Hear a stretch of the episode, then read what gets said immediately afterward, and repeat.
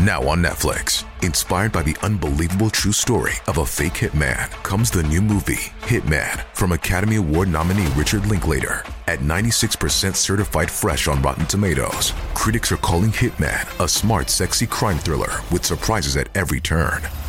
Starring Glenn Powell and Adria Arjona, Hitman. Now playing on Netflix and in select theaters. Rated R. At Evernorth Health Services, we believe costs shouldn't get in the way of life changing care, and we're doing everything in our power to make it possible. Behavioral health solutions that also keep your projections at their best? It's possible. Pharmacy benefits that benefit your bottom line? It's possible. Complex specialty care that cares about your ROI? It's possible. Because we're already doing it. All while saving businesses billions. That's Wonder made possible. Learn more at evernorth.com/wonder. This episode is brought to you by Shopify. Whether you're selling a little or a lot, Shopify helps you do your thing, however you cha-ching. From the launch your online shop stage, all the way to the we just hit a million orders stage. No matter what stage you're in, Shopify's there to help you grow. Sign up for a $1 per month trial period at shopify.com slash special offer, all lowercase. That's shopify.com slash special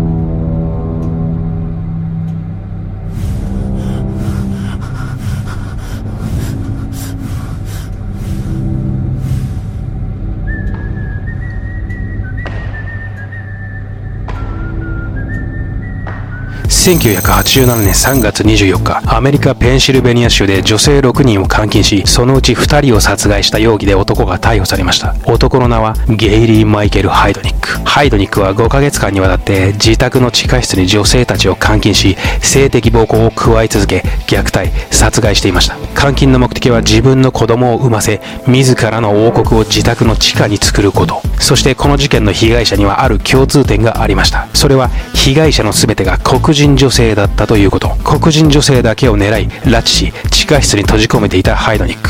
被害者の4人は恐怖と不安と極度のストレス状態に支配されながらも何とか生還します。生還後の証言から明かされる密室で繰り広げられた狂気と一か八かの生死をかけたギリギリの脱出劇ゲイリー・ハイドニックにグロファイリングだ。眠れなくなっても知らないぜ。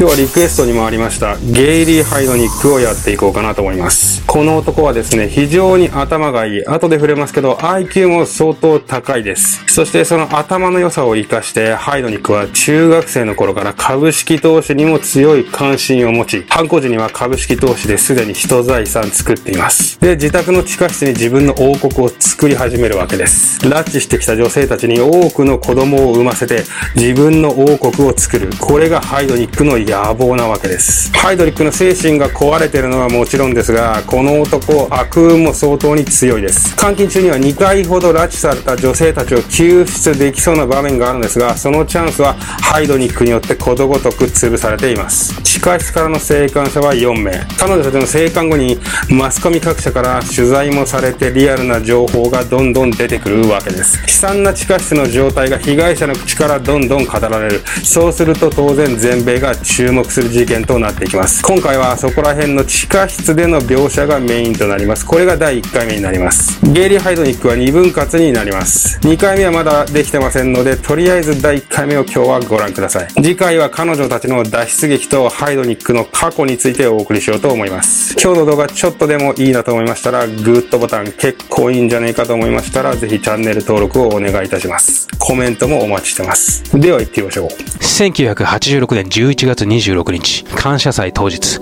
その夜ボーイフレンドと喧嘩をしそのまま仕事に向かったジョセフィナは売春婦として夜の街に出ていました。しばらくして1台ののキャデラックがジョセフィナの前に止まります。車の窓が開き中からはヒゲを生やした男が顔を覗かせました。すぐにいいかジョセフィナに話しかけます。2人は金額などの短いやり取りをし男の家に向かいます。男はゲイリー・ハイドニックと名乗り自宅にジョセフィナを招き入れます。ハイドニックの家は老朽化し薄暗く汚れておりテレビビデオデッキカセットプレイヤーなどが数少ない電化製品としてあるのみでした。薄気味悪さを感じながらもジョセフィナはハイドニックの後をついて2階の寝室へ向かいます。寝室で事を終えジョセフィナが服を着ようとしたその時突然彼女のか細い首は背後からの強い力でギチギチと締められていきます。朦朧とする意識の中必死に抵抗するジョセフィナ。精一杯の声を出し助けを請います。だんだんと力が弱まりほっとしたのもつかの間。次の瞬間ジョセフィナは後ろ手に縛られそのまま階下へ引きずられるようにして連れて行かれました。ほとんど光が届かない狭い湿った地下室にジョセフィナは放り込まれました。足に鎖をつけられその鎖で天井の大きなパイプと固定され自由を奪われたジョセフィナは恐る恐る部屋の中を確認します。地下室にはマットレス洗濯乾燥機冷蔵庫と古いビリヤード台があるのみでした。全てが汚れてへたっていました。部屋の中央部分にはコンクリートの床が剥がされた場所があります。そこには人一人が座って入れる程度の浅い穴が掘られていました。何のための穴だろう。ジョセフィナは自分の考えた恐ろしい想像を必死に書き消しました。しばらくするとハイドニックがやってきてジョセフィナを監禁した理由を話し始めます。俺は大家族が欲しいんだ。これから10人の女をここに連れてく。るそしてそいつらに全て俺の子を産ませるんだよ。お前は記念すべき一人目だ。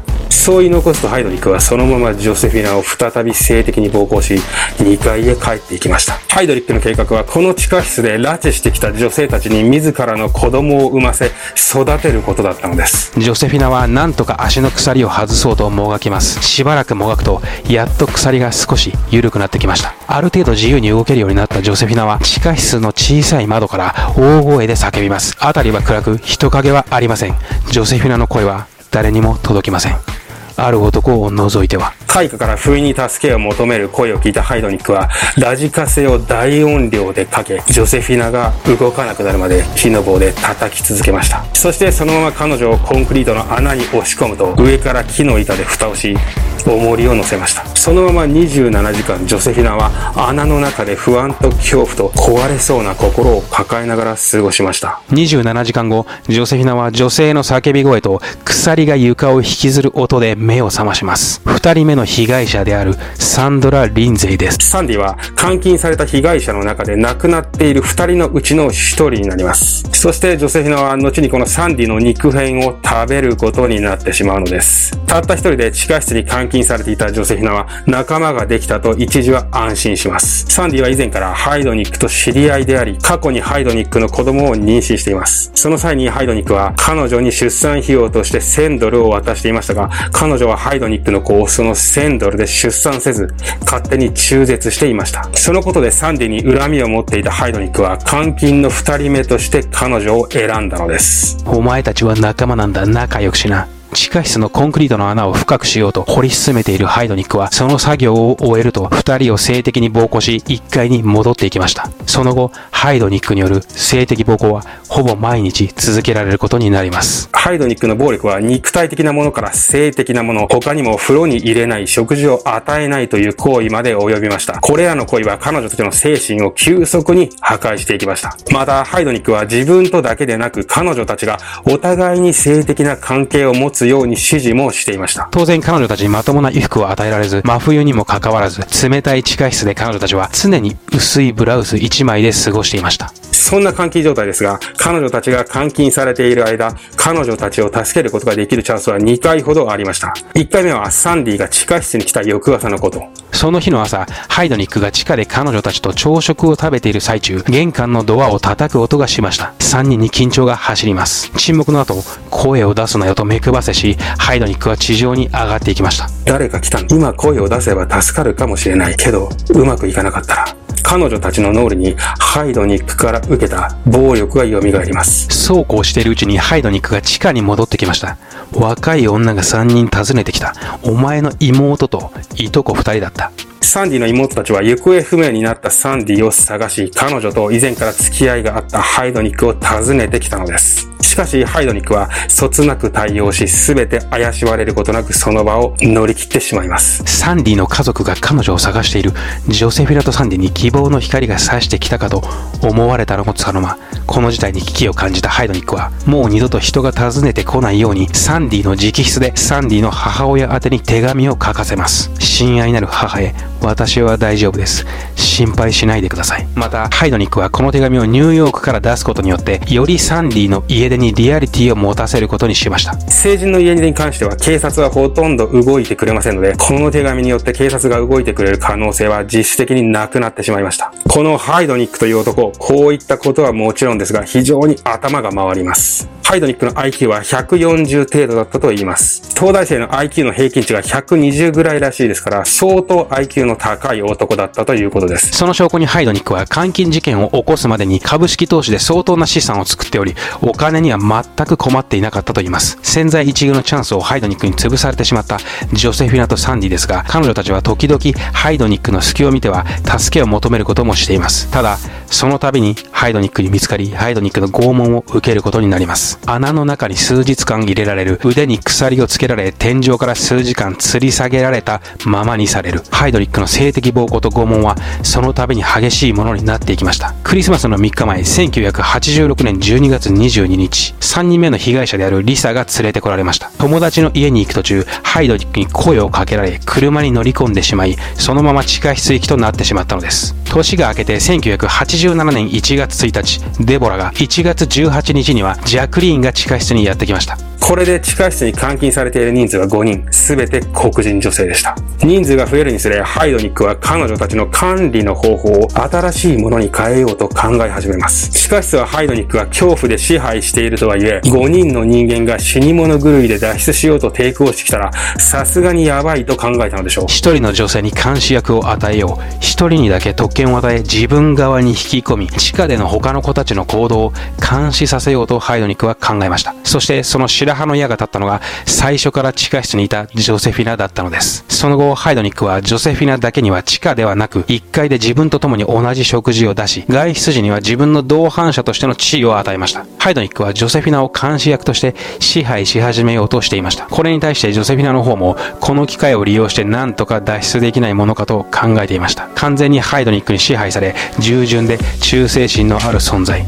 これを意図的に演じることにより、ハイドニックに隙を作ろうとしていたのです。この頃からやっと監禁状態の彼女たちに対して入浴が認められるようになります。最も古いサンディに至っては2ヶ月以上も入浴ができていませんでした。ほぼ毎日ハイドニックに性的暴行を受けていたので、衛生状態は想像を絶するものだったはずです。彼女たちに与えられる食事のグレードや量は完全にハイドニックの機嫌によって決まっていました。時にはパンと水だけであったり、機嫌が良い時は温かい中華料理であったり、さらにはドッグフードさえも彼女たちの食事とされました。した。1987年2月、この日、些細なことで機嫌を悪くしたハイドニックはサンディに当たり始めます。手首につけた手錠のみで天井の梁からサンディを数日間吊るしたままの状態にし、その間サンディには食事として腐ったパンが与えられ続けました。パンを食べることを拒否するサンディの口に無理やりハイドニックはパンを突っ込みます。数日後、サンディはボロボロになり高熱を出し始めます。しかし、それでも食事をしないサンディに対して、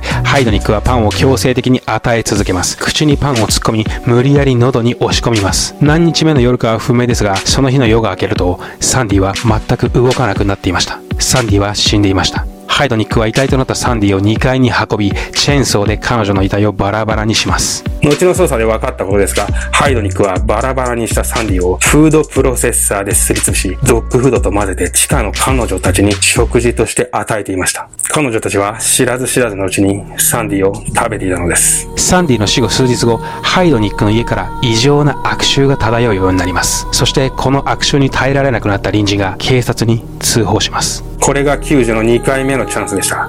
しかし、それもハイドニックの得意の口八丁で潰されてしまいます。通報を受けて玄関先までやってきた警察に対してハイドニックは肉を焼きすぎてしまっただけだと言い、その場で警察を追い返してしまいます。これで救出のチャンスは2回とも潰されてしまいました。その日、デボラが何か問題を起こしたので、ハイドニックは彼女を無言で1階に連れて行きました。そして地下に戻ったデボラは下を向いたまま一言も話さなくなっていました。デボラが1階でハイドニックに見せられたものは、鍋で煮込まれているサンディの頭と、オーブンでローストされているサンディの胸だったのです。さらにデボラはハイドニックによって冷蔵庫の中に保管されているサンディの肉片も見せられています。ハイドニックの罰は徐々にエスカレートしていきました。中でも最も残虐な罰は電気ショックによるものでした。延長コードの片方から絶縁体を剥がし、片方は電源に差し込み、それをそのまま彼女たちの鎖につなげるという方法は、もはや自分の子供を産ませるという目的さえ忘れ、完全に狂気の沙汰となっていました。そして、この電気ショックでの罰の過程で、